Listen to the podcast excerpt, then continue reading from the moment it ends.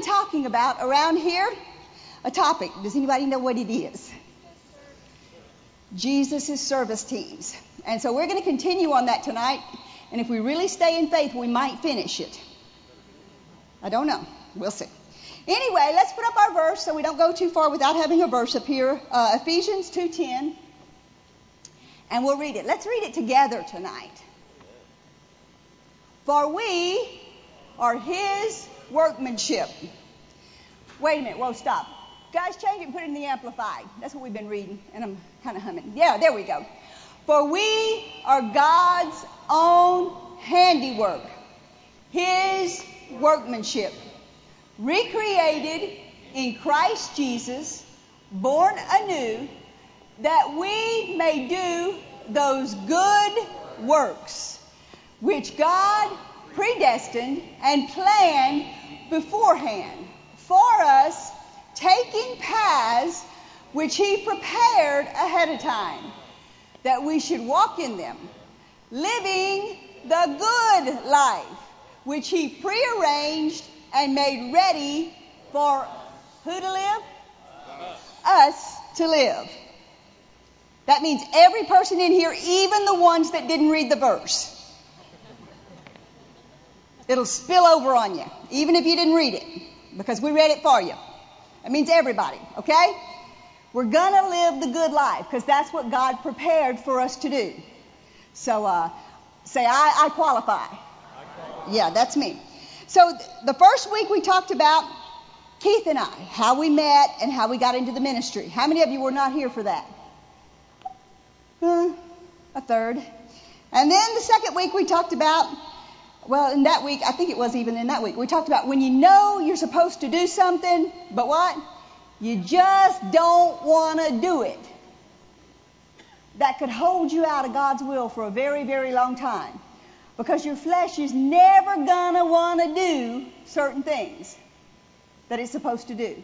And sometimes when you really, really get that feeling, when you, you don't want to do it, that's when you really, really should do it. So watch out for that. And then um, the next week we talked about the path that led us to certain intersections and connections with certain people and certain material things in our lives. If we follow the right path, it'll keep us in the right direction and hooking up with people that get us to the places we need to go in our life. And things that God has planned for us and He set in motion before we ever got there, like the ram in the thicket. Was there ahead of time for Abraham. Right? All right. And then the next one we talked about faithfulness. That a person must be faithful and they must be first proven before they can receive a higher level of service for the Lord. And today when I was thinking about that word, I thought, okay, you're a little blonde, but think about this. Y'all can pretend like you're blonde for just a minute. What does full mean? Full. If you've got a cup and it's full, there's no more room. Right? It's not lacking anything, right? It's full. What is the first part of that word? Faith.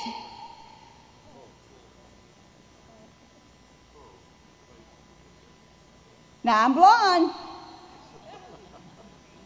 Faithful. Faithful.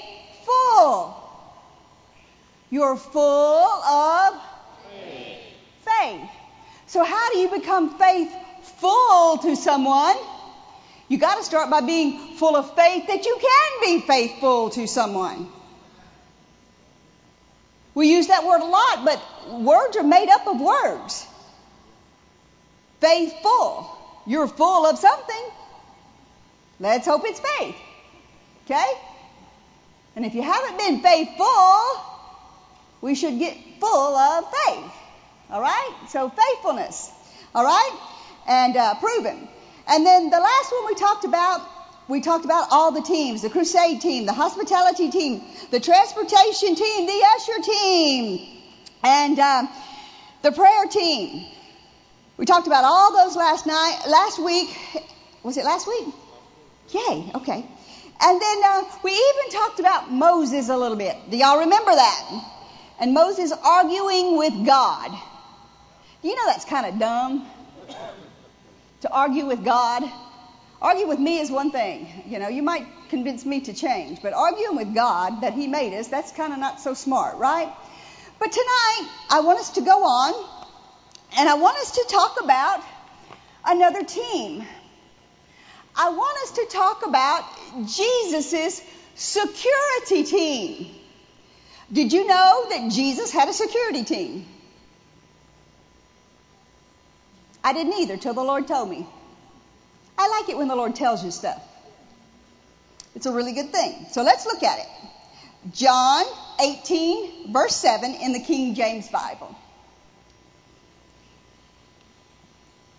18:7. It says, Then asked he them again, Whom seek ye? And they said, Jesus of Nazareth. And Jesus answered, I have told you that I am he. If therefore you seek me, let these go their way. That that that the saying might be fulfilled which he spoke of them, which gavest thou me, I have lost none. Then Simon Peter, now listen to listen to this next verse very, very carefully. Verse 10. Simon Peter, having a sword, drew it out and smote the high priest servant and cut off his right ear. And the servant's name was Malchus. Then Jesus said to Peter, Put up that sword in your sheath. The cup which my Father has given me, shall I not drink it? And the band and the captain and the officers of the Jews took Jesus and bound him. Now, when I was studying that, I got a little bit confused, and let me tell you why. Let's look at another scripture here for just a second. Luke 22, verse 36. See if you've ever noticed this before. I know y'all are scriptorians. Y'all may have caught this way ahead of me. Luke 22, verse 36, in the King James Bible. Jesus is talking to them, and this is before that episode happened. But Luke is a doctor, so he's pretty detailed. Okay? Doctors can be pretty detailed with things. Right? So he says to them, But now, he that doesn't have a purse, let him take it, and likewise his script. and he that has no sword, do what? Do what? Sell his garment and do what? Sell his garment and do what? Go buy you a sword. If you don't have a sword, go buy you a sword so that you're ready for when these guys come get me. Now, can that get pretty confusing to a person that's helping you?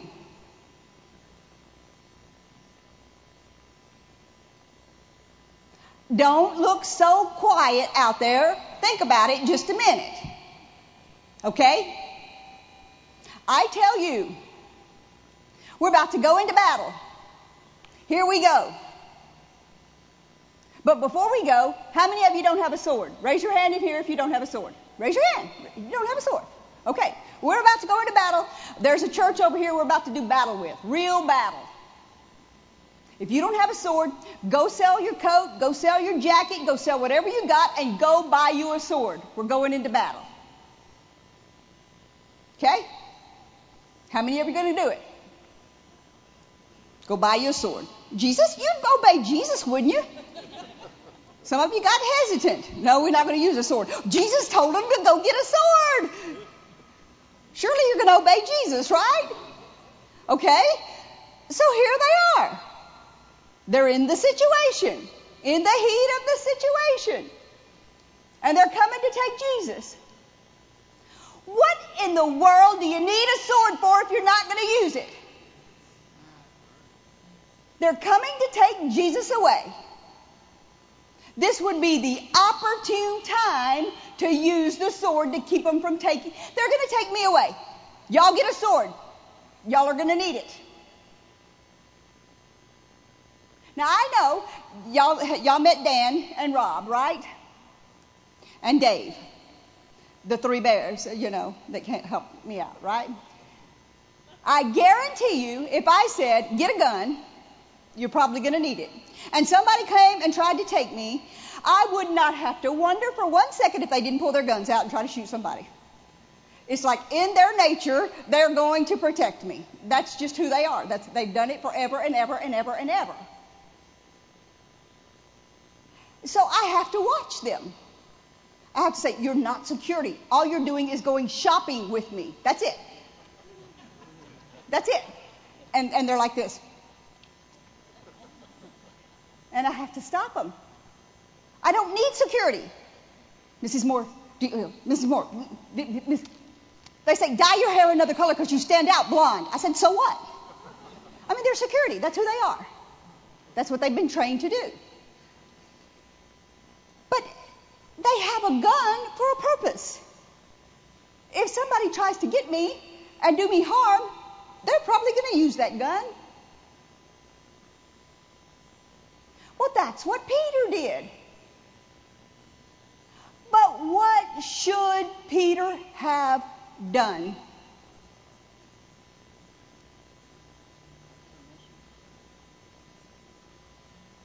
What should he have done? All he should have done, it would have been real, real simple. Follow the leader like a little kid. That's the title tonight. Just follow the leader. The leader's there this time. If Jesus doesn't do anything or say anything to insinuate we're about to go into battle, then you keep that gun in your pocket. You don't do anything. If Jesus tries to diffuse it, if Jesus goes with them, if Jesus does it, you follow the leader. You follow what Jesus tells you to do. Jesus didn't tell him to cut off that man's ear. Did he cause a situation for Jesus then? Yeah, here comes Jesus. He had to come up, pick up the guys right here, and slap it back on. Okay.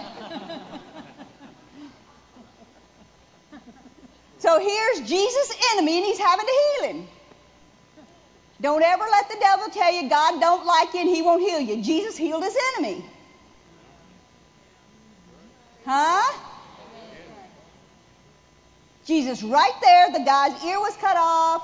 He, the man hated him, and he still healed him. So no matter what you've done, maybe you chop somebody's ear off, it's okay. God will still heal you. And I doubt you chop somebody's ear off. But then they expect Jesus to take care of the situation. It's, it's so easy when you just follow the one that's in charge. Follow the one that's leading. Follow the leader. Let's look just a minute at something else that we began to talk about. Before we do, look at Malachi 3 6, and I think everybody in here knows this.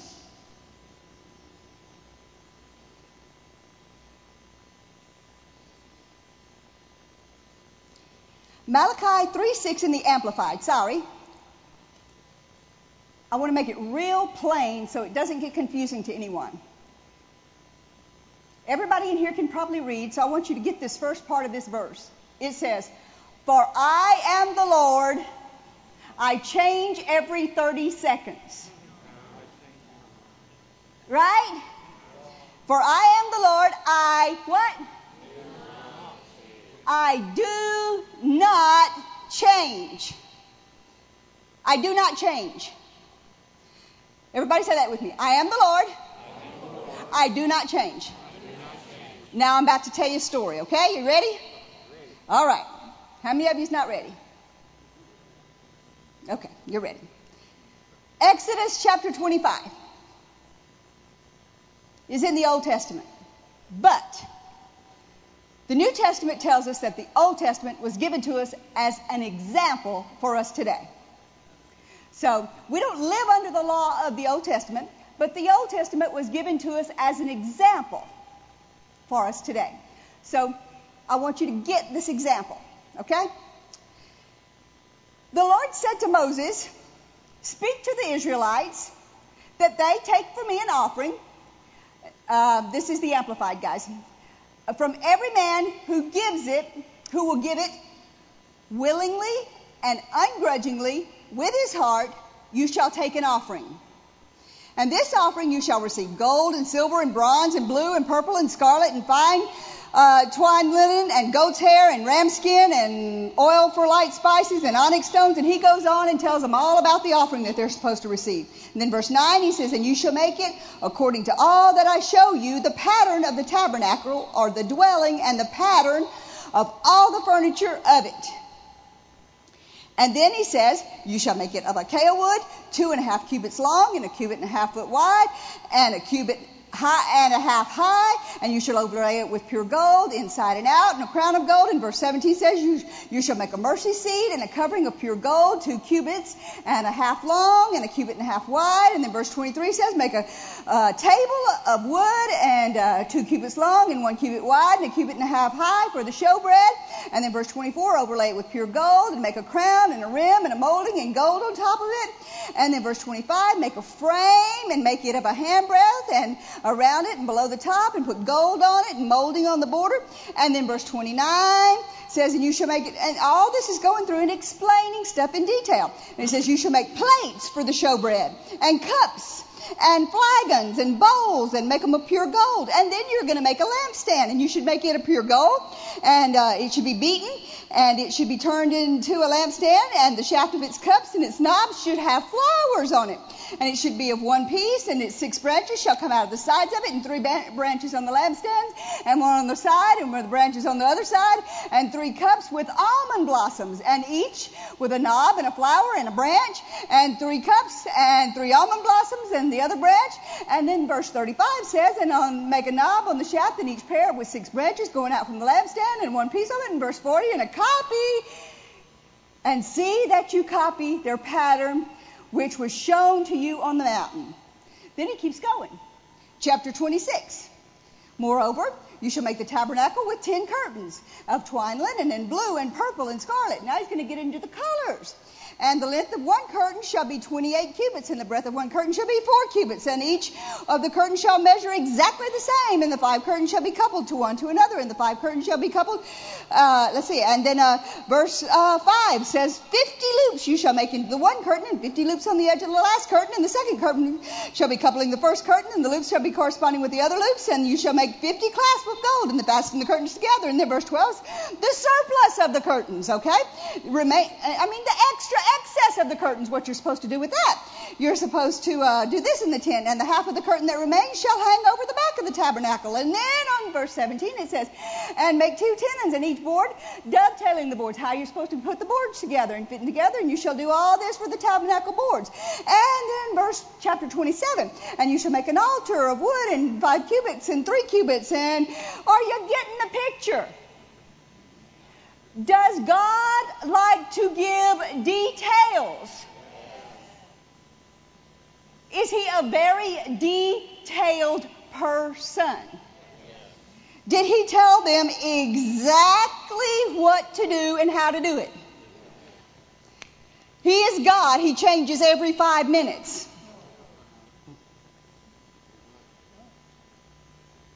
God is a very detailed person. He took chapter after chapter after chapter, and we're not done. Because he goes on in verse 28, and he begins to tell them about Aaron. Take your brother and his sons, that they may be ministers for me. And verse 2, and you shall make Aaron, your brother, uh, sacred garments. And uh, tell those who are expert, whom I have endowed with skill and good judgment, that they make Aaron's garments and sanctify. What if we do that today? Wonder how well that'd be. I don't think it would go over very well. Okay, the singers need new garments. Okay, tell the ones that can sew in the church to stop doing what you're doing and make garments for all of them. Hmm. We'll just proceed. Um, um, verse 20, chapter 29, and then uh, he goes on to tell about how that they're supposed to do a bath before they can even put their new clothes on. He tells them how to give them a bath. He says, Bring water for his sons to the door of the tent of meeting out of the laver and wash them with water. And then take the garments and put it on Aaron and, and the long tunic. And, is God detailed? If you don't believe it, go back and read this. Read how he told them how to do every little tiny detail for a T E N T. It's not even a house. It's a tent. And he told them every little detail that they were supposed to do and how they were supposed to do it. But you know what impressed me about it? The more I studied about it, and the more I began to see this, and the more I was thinking about Moses from last week, do you know why God chose Moses?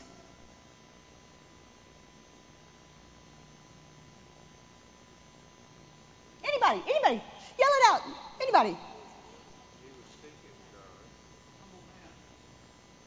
He said he was the humblest man on the earth, but is that why God chose him?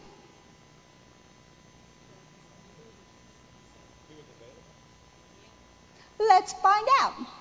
I was impressed. I think you will be too. You know what? Moses grew up as the Pharaoh's son, you know, but they didn't fix his speech impediment. Don't you think they could have fixed?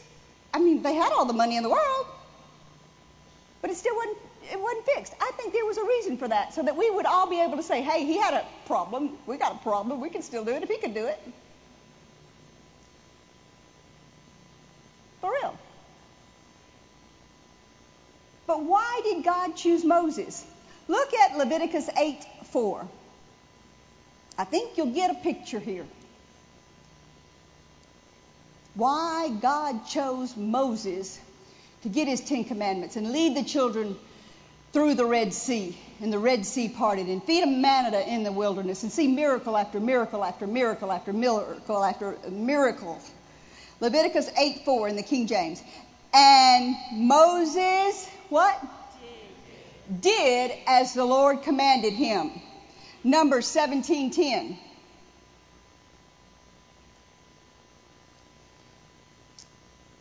And the Lord said unto Moses, Bring Aaron and verse 11.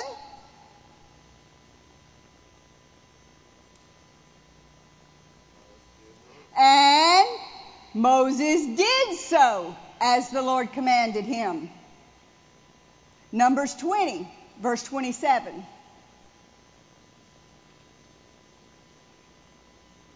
And what? Read it with me. Look at the board. Moses did as the Lord commanded him. Numbers 27, 22. These are just a few. I think you could get your Bible out and you could probably find about five dozen. Moses 27, 22. 27, 22. Sorry, guys. 27. Moses, uh, sorry, Numbers 27, 22.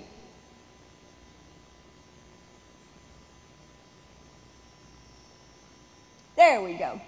And Moses did as the Lord commanded him. Why did God choose Moses? Because he knew if he told him to do something, he would do it.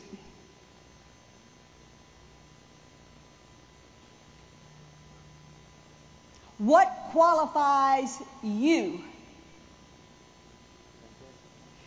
I was looking a while back for the hundred most men used in the Bible.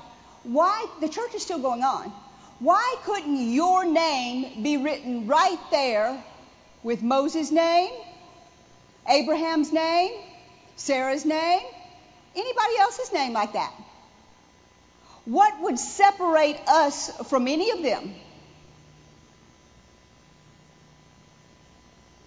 The only thing that stood out was Moses did exactly the way God told him to do things. When God said, make it out of this, he made it out of that. When God said, go to the Red Sea, he went to the Red Sea. When God said, follow the cloud, he followed the cloud. When God said, go tell Pharaoh this, he went and told Pharaoh that. When God said, do this, he did that. When God said, jump, he said, how high. That is what made Moses the man he was. Not because Moses was so smart. Think about this. Jesus comes to the earth, and he can pick anybody that he wants to pick to be his disciples. God can pick anybody. He can pick the greatest minds in the whole world to be Jesus' disciples. Who does he pick? Fishermen.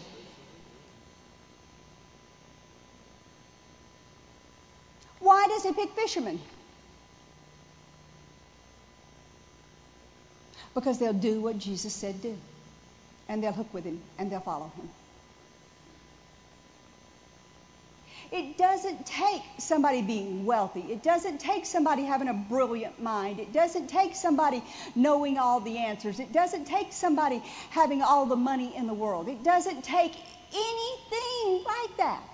The only thing that it takes is when God tells you to do something, you do it.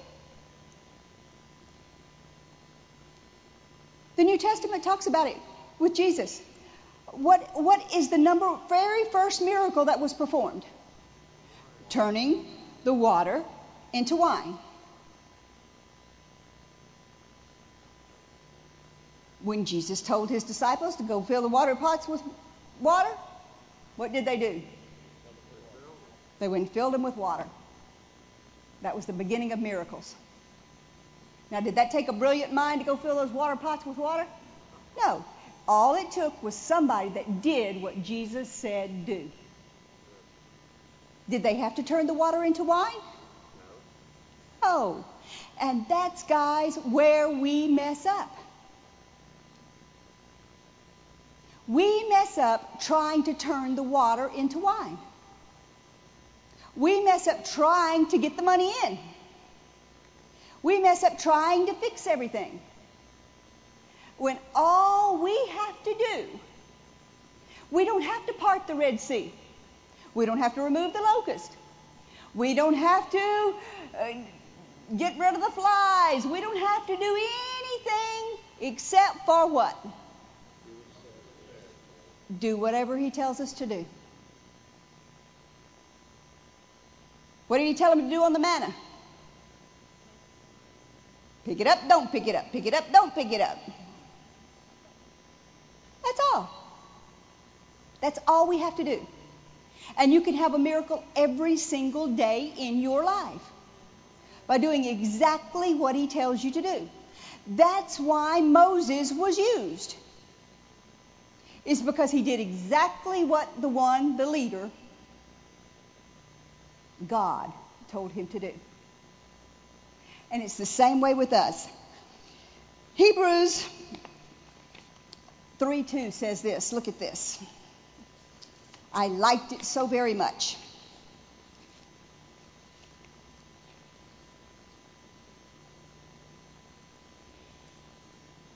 I think it's in the King James. Let's see here. No, no, it's in the New Living, guys.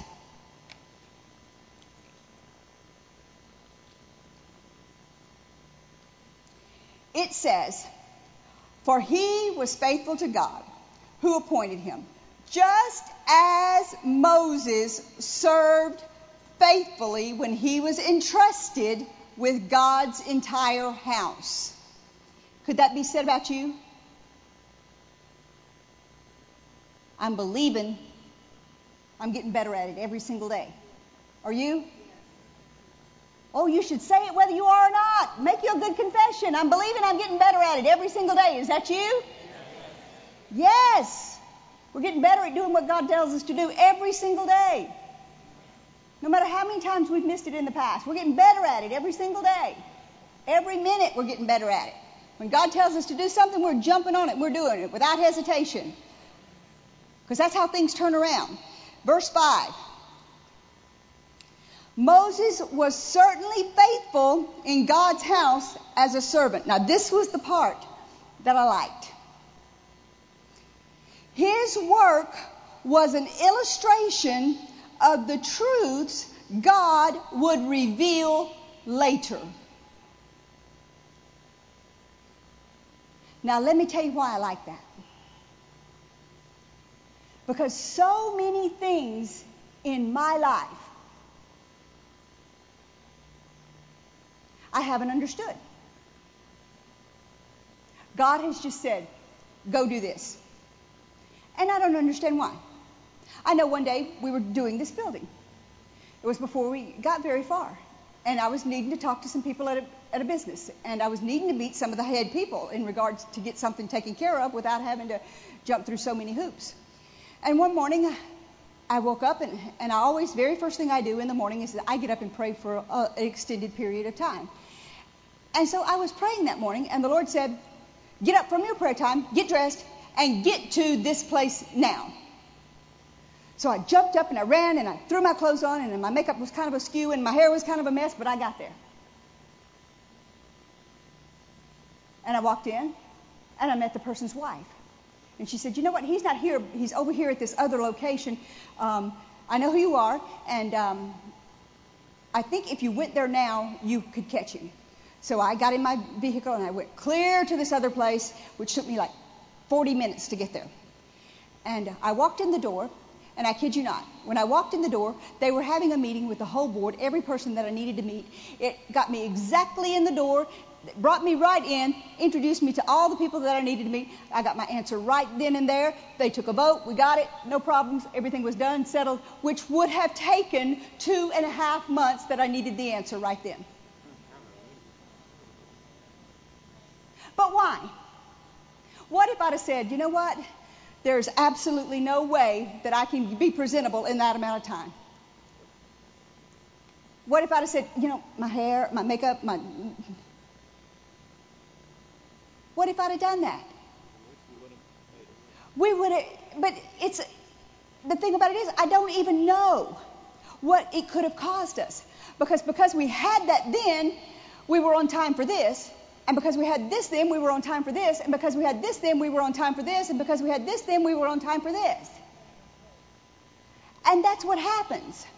When you do what he tells you to do, you don't miss something else that you didn't even know you could have missed. And that's the way God is. And it's never convenient. It's never when you can do it. It's always when the child is sick or the husband needs you or this person needs you or you're running late or you're, you wake up late or whatever. It's never the convenient morning. It's never the morning that you woke up and you got a little extra time. Oh, yeah, we'll lollygag over there. We'll check it out. No, it's always the morning that you happen to be running late or you don't feel good or you're whatever. Because the devil makes sure of that. Because he don't want you to have the good. He don't want you to know how good God is. That's his whole plan, is for you never to find out how good God is, so that you will never tell another living soul how good God is. But I got news for him. I'm going to tell the whole wide world how good God is. Because I know it. Because he's good, and he's good to me. But see, I didn't know all the plan that he had for us. And I didn't know what was the end result of that happening. And I didn't know the end result of us coming and vacationing here with our staff. Or I didn't know the end of that. But God knew it all the time. And it's the same thing with you. You may not understand why He's having you do what you're doing right now. Same thing with Moses. Moses' work was an illustration of the truths God would reveal later. Do you think Moses knew every single day the impact he would have on us today? Do you think he knew that we would be talking about him here? April, what is it, the 6th? 2012? I doubt seriously he knew that. No. All he knew was that he was sick and tired of these murmuring and complaining people, and God, please kill them. You know he prayed that, right? He did. He said, God, I can't take them anymore. Get rid of them. Don't you know it's a good thing that God and Moses didn't get mad on the same day? Or they'd have been wiped out. Because God got mad one day and Moses got mad one day, and uh, it would have been a bad deal. They would have all been gone. But it didn't happen. But Moses had flesh too. You think you're the only one with flesh? No, Moses killed somebody and God still used him. Huh? Who does God use?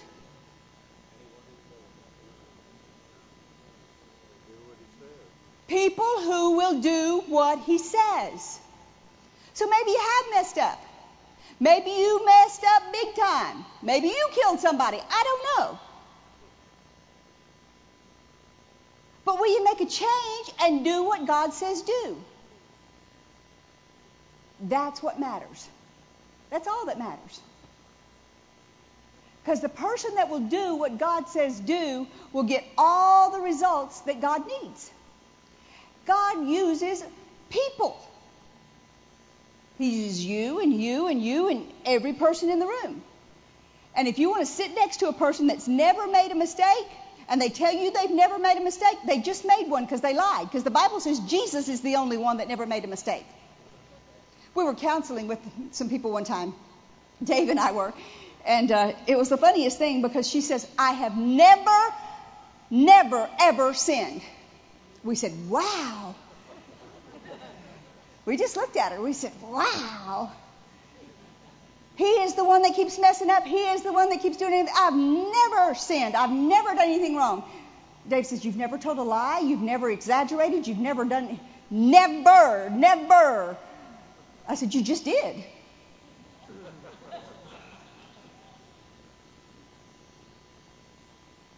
There's nobody that has not. Because to know good and, and do it not is sin. And if she even mistreated her husband, the Bible says a wife is supposed to do him good and not evil all the days of her life, and she was doing him some evil right then, telling all this bad stuff about him. So she was.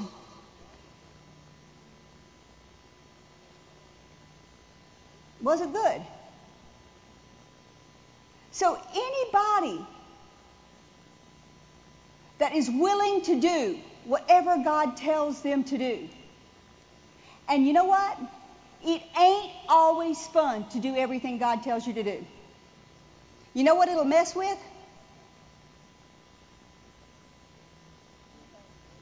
What will it mess with?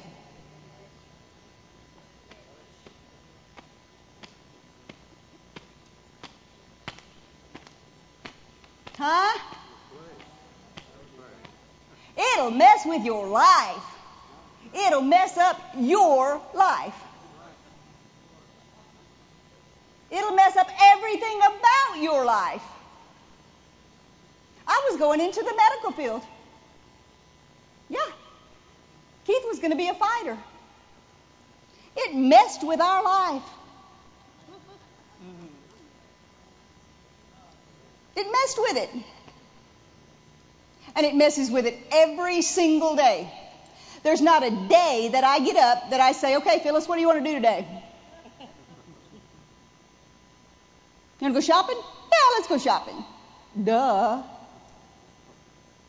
You want to go on vacation? Uh, duh. It messes with your life.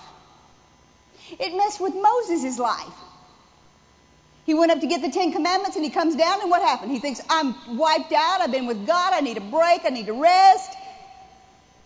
What happened? The people had gone slap crazy. This gold had just jumped into the fire and built a calf. Yeah, a big one. Now, did that mess with Moses' life? All he wanted to do was come down and rest. But No, he had to deal with the crazy people.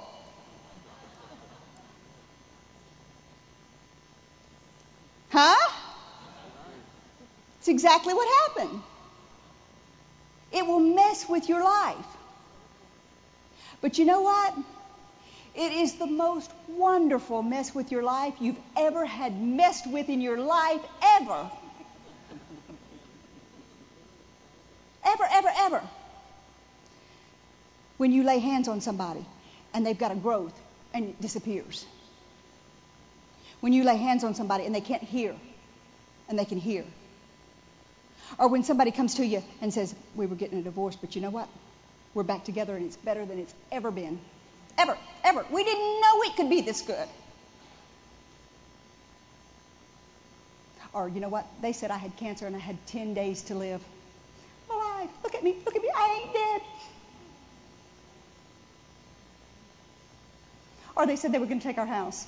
But you know what? Look, we got it. And you know what? Not only that, it's paid for now.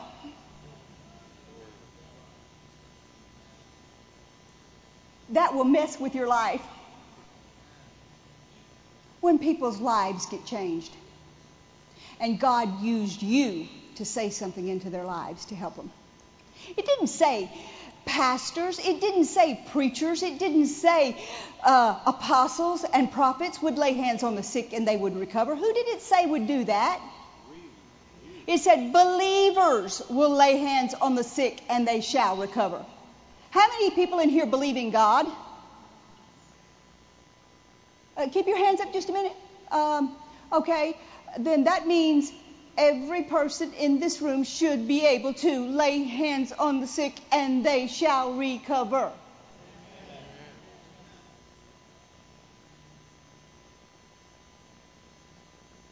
But why isn't it happening? Everybody thinks that just we should do it. And what's happening is, if only we should do it, then it's going to come a point in time where we are going to get run down and tired. We've already got two churches. Try and preach back and forth, try and train people, try and do this, try and do that. How much can two people do? Huh? I remember I had a friend one time. Where are you going, Janet? I'm going to tell a story on her. She's standing up. Look at her. She ain't to like it. I'm to tell it on her anyway. I tell off on them all the time. Janet wasn't working one time, years and years and years ago. I was working for a doctor's office. I said, Janet, listen at her. I said, what makes you think you can stay home and I have to work? So she, Sky let her stay home a little bit again. We started the church. She wasn't working. I said, hey, who said you could stay home and I have to work so much? I'll see you tomorrow morning at 8.30. She's one of the best help we've got. Why should she get to not do nothing and I have to work three jobs? Is that fair? No. Now you can go, Janet. Doesn't she do a good job? Yes, she does. She's been one of my best friends for 30 something years. I'm not going to let her off the hook. I make her help me. And she does. Well, it's the same thing about you.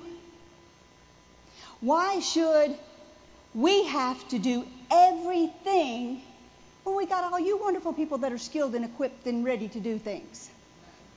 we can only do so much. I, will tell you this, but then they're going to have to edit it out of the tape because my husband will get upset. I already work 20 hours a day. That's not exaggerating.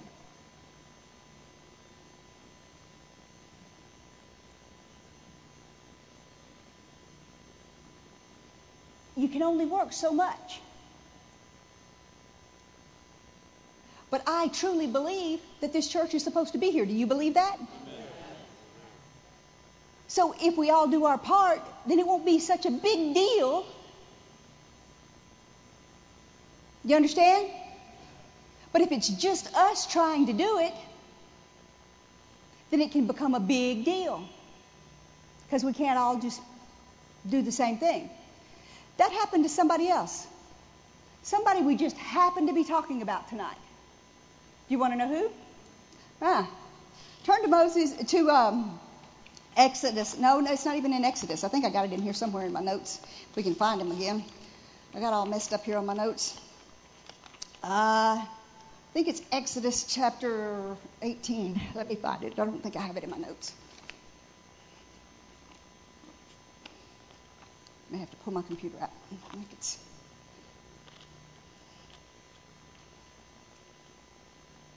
You scriptorians should be able to help me with that. Wasn't even planning on telling this. Exodus 18. Exodus 18. Thought that's kind of where it was. Yeah, that's it. That's what I wanted. Let's just read that whole chapter real quick.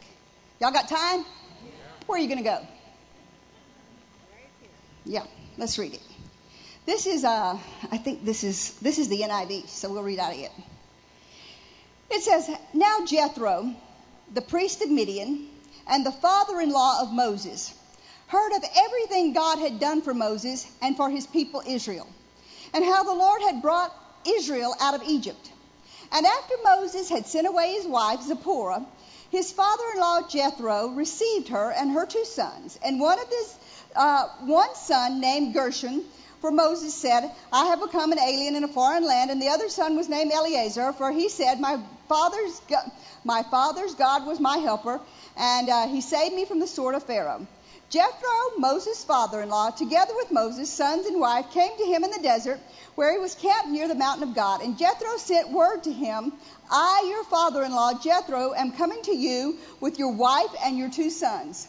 So Moses met him. Let's see. It's uh, then let's skip down to um, verse 13. We'll skip a little bit here. It says, The next day Moses took his seat to serve as judge of the people. And they stood around him from morning till evening. And when his father in law saw all that Moses was doing for the people, he said, What is this that you're doing for the people? Why do you sit alone and judge while all these people stand around you from morning till evening?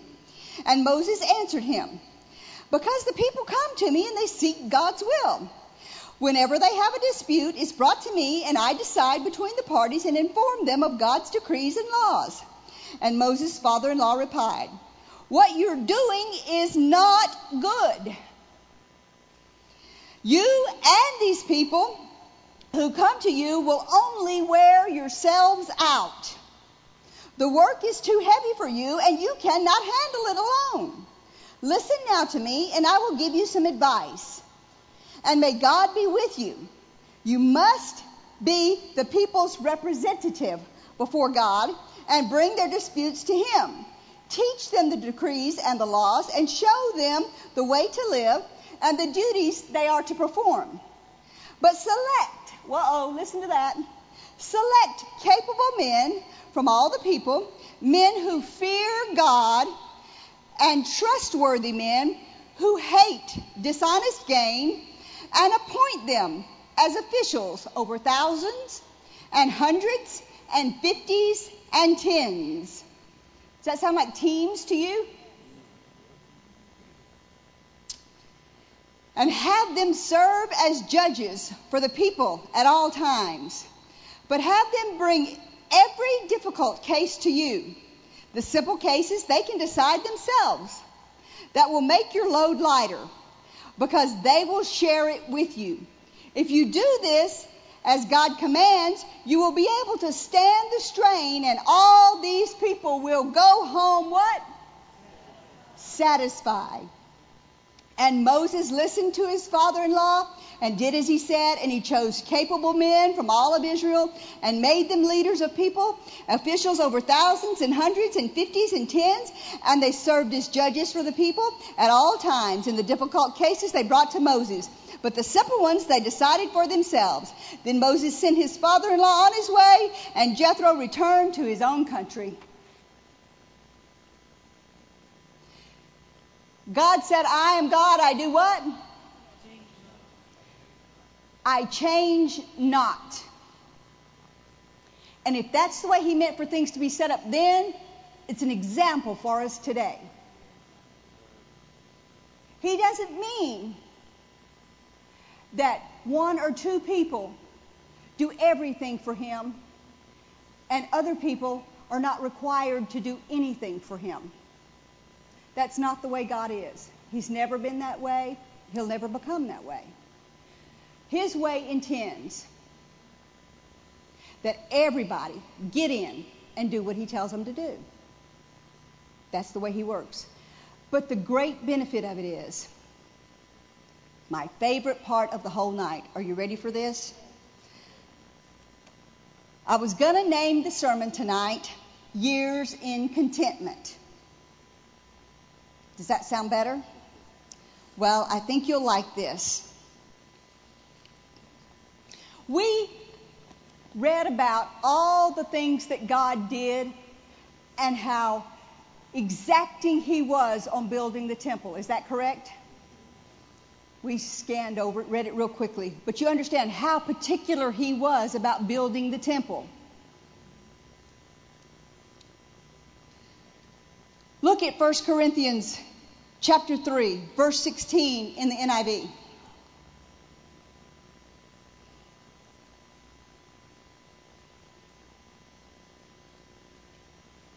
Do you know that you yourselves are God's temple and that God's Spirit lives in you? Now, if God was so exacting about how they built a tent, how much more exacting will he be about how you get built? About what you do and what you see and what you hear. You are his temple. And everyone else that needs to fill these chairs are his temple. So, will he care about how we go about doing the building of his temple? Will he give us instructions about how we're supposed to do this? And who's supposed to do what? And what we're supposed to use to do it? And where everybody's supposed to go? And what direction they're supposed to be in? And when they're supposed to be doing it? And how they're supposed to be doing it? You think he would? If he's going to build a tent and give that explicit instruction, he's definitely going to give us explicit instructions about how you're to be built and how she's supposed to be built and what's going to minister to her and what's going to minister to that other person that comes in the door. And if somebody comes in the parking lot and they get out of the car and you're the parking lot person and you're standing there, God's going to give you the exact instructions on what to say to them that is going to get them in here and get them saved and up this aisle. Will He do that? If we will follow His leadings and do exactly what He tells us to do, and every person is in the position that they're supposed to be in, if the greeter that's standing at that door is the one that that person that comes in that's never been saved before comes through their door and they're following what God tells them to say when that person walks in the door, then that person might be just exactly where they need to be to hear exactly what they need to hear to get turned on to the Lord when it might just be, uh, that is the prettiest blouse I've ever seen. Or it might just be, I need to give you a hug today. Or it might just be, you smell really good today. Or it might just be a smile and welcome. We're so glad to have you today. Or it might just be, you know what? You can park right here in the front. We got a special place for you and they may not have felt, felt special in 40 years. And you were the one that did it. Would He give you the special instruction to minister to a person, to get them in here, to get them saved? He will if you're in the right place. And that's my job. If I can help to hear from God, to say, okay, yeah, they're supposed to be there, they're supposed to be there, they're supposed to be there, they're supposed to be there, they're supposed to be there, they're supposed to be there. And we all get in our right places. And then when you get in your place, you're led as to what you tell them. You're led as to what you tell them. You're led as to how you do this. You're led as to how you do that. And you're led as to how you do this. We're going to have people coming out of the seams in here getting saved. And you know what? That is the most important thing that you will ever do in your life is lead people to the Lord. You may have family members that are not saved. What a greater way to get somebody in your family saved than to sow a seed and helping somebody else get saved. That's the way it works. And if we're all in our proper place, doing exactly what we're supposed to be doing, there is going to be word of knowledge. There's going to be word of wisdom. There's going to be uh, love coming forth. There's going to be from each and every person that's in this room. And it's going to be not coming forth in such a way you got to go, oh, thus says the Lord. No. This is a word of knowledge. This is a word of wisdom. God loves you. You're, you're, you're just sure looking sharp today. Sorry that it's been such a rough week for you. I think it can be better after today's service. All you told them was that you realized they had a rough week this week. What no, thus says the Lord. Wasn't no big fanfare around it. It was you're being led. You told them just a quick word with a quick pat on the hand that God gave you something that ministered directly to them to help them out of a situation, to get them over the hump for the week. And it was you. It wasn't the person in this pulpit. It was you being led as to what to say. It was you getting the word of wisdom. It was you getting the word of knowledge. You know, there's all this big hoopla about, oh, thus says the Lord. Scares half the people in the world. It does scares them out of their wits. They think, what Laco, Jacob planet did you fall off of? when all you got to do is walk up to somebody and say, you know what? That kid of yours is going to be okay. It's going to be okay. That's all it takes.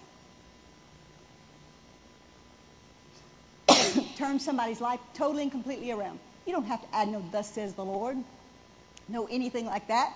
Just add, I got some water in here. Yeah. Maybe I should take a sip. What do you think?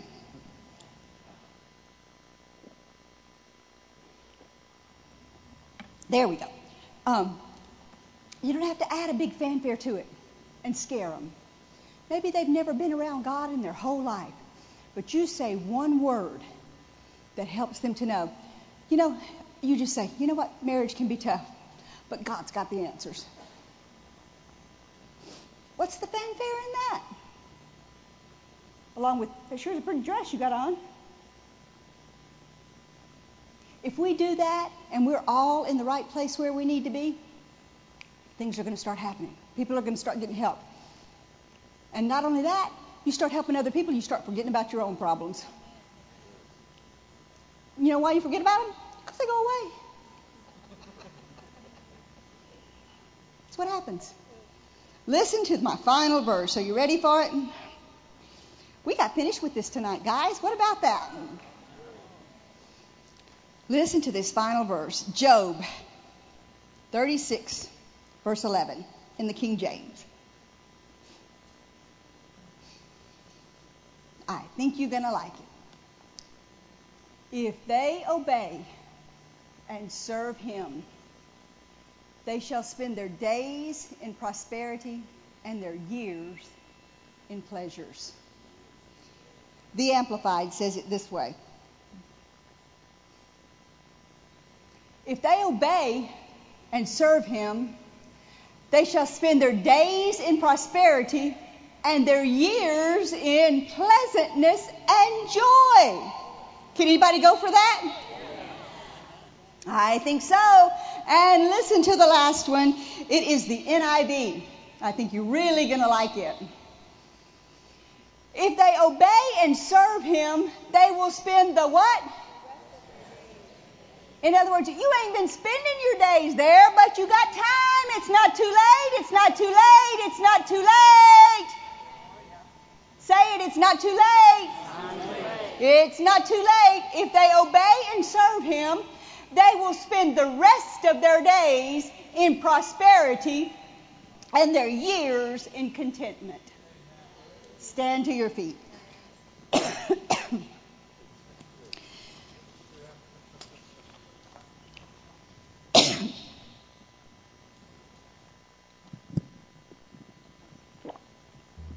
I want us to read again, before we close this series out, our very first verse of Ephesians 2:10 in the Amplified. And this time, I would like every person in here to read it with us. Read it in faith. You know, that full thing we were talking about? Maybe you've never believed this. But faith is real. And you got to act on it in order for it to come to pass. Read this in faith. Though it's never happened in your life, read it and believe it and expect it from this night forward. Can you do that? All right, let's do it. For we are God's own handiwork, His workmanship, recreated in Christ Jesus born anew, that we may do those good works which God predestined and planned beforehand for us, taking paths which He prepared ahead of time that we should walk in them, living the good life which He prearranged and made ready for me. Say, for me for me to live. For me to live. In Branson, everybody asks us, how do we become a member of Faith Life Church?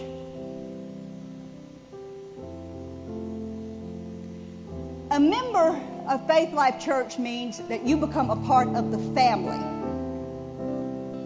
Wouldn't you agree? Well, if I were going to accept you as a part of my family, like several years ago, I took my niece in. She lived with us from the time she was like 14 till she was like 19 or something. And then she got a job and got out on her own and stuff. Well, when she became a part of my family, I expected certain things of her. I didn't just let her show up at my house and throw fits. I didn't just let her show up at my house and act the way she was acting before. I didn't just let her show up at my house and keep her room the way she kept it before. I didn't just let her show up at my house and not do anything or have any chores or, or not do her school work or not do anything. There were certain things that I required of her to be a part of our family. And that's kind of the way it is. They're not hard requirements. Because you know why? You get all the benefits. We get none of them. For you to serve God, you will live in joy and pleasantness and prosperity and contentment. You will. That's the way it works. And that's how you become a member is you serving God in some capacity. I don't have a, an agenda to make every person do something. That verse that said that,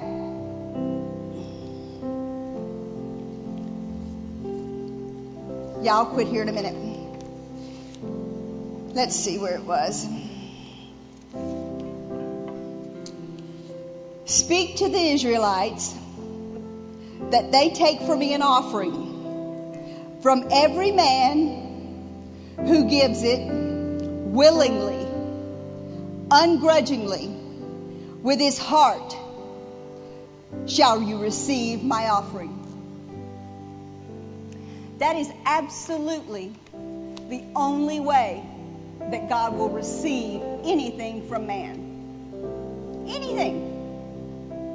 He will not receive your service. He will not receive your tithes. He will not receive your offerings. He will not receive your love. He will not receive your words. He will not receive your prayers. He will not receive anything from you except you do it willingly and ungrudgingly.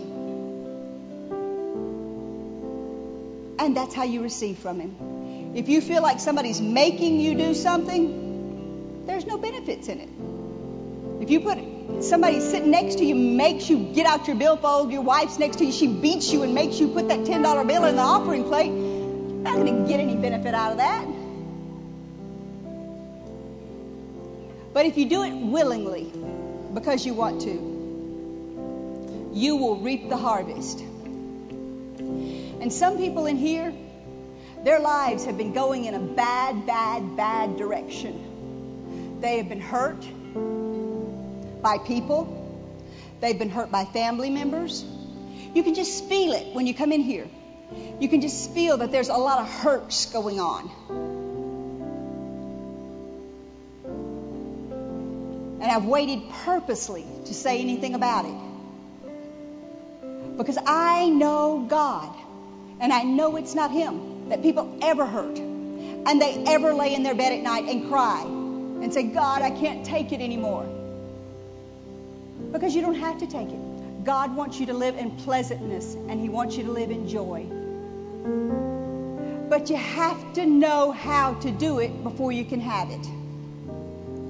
And He says you have to do what He says for you to do in order to have that. And it's not hard. So all I'm asking you to do is check your heart. Are you serving God or is God serving you? To come to church and somebody just feed you all the time is not serving God.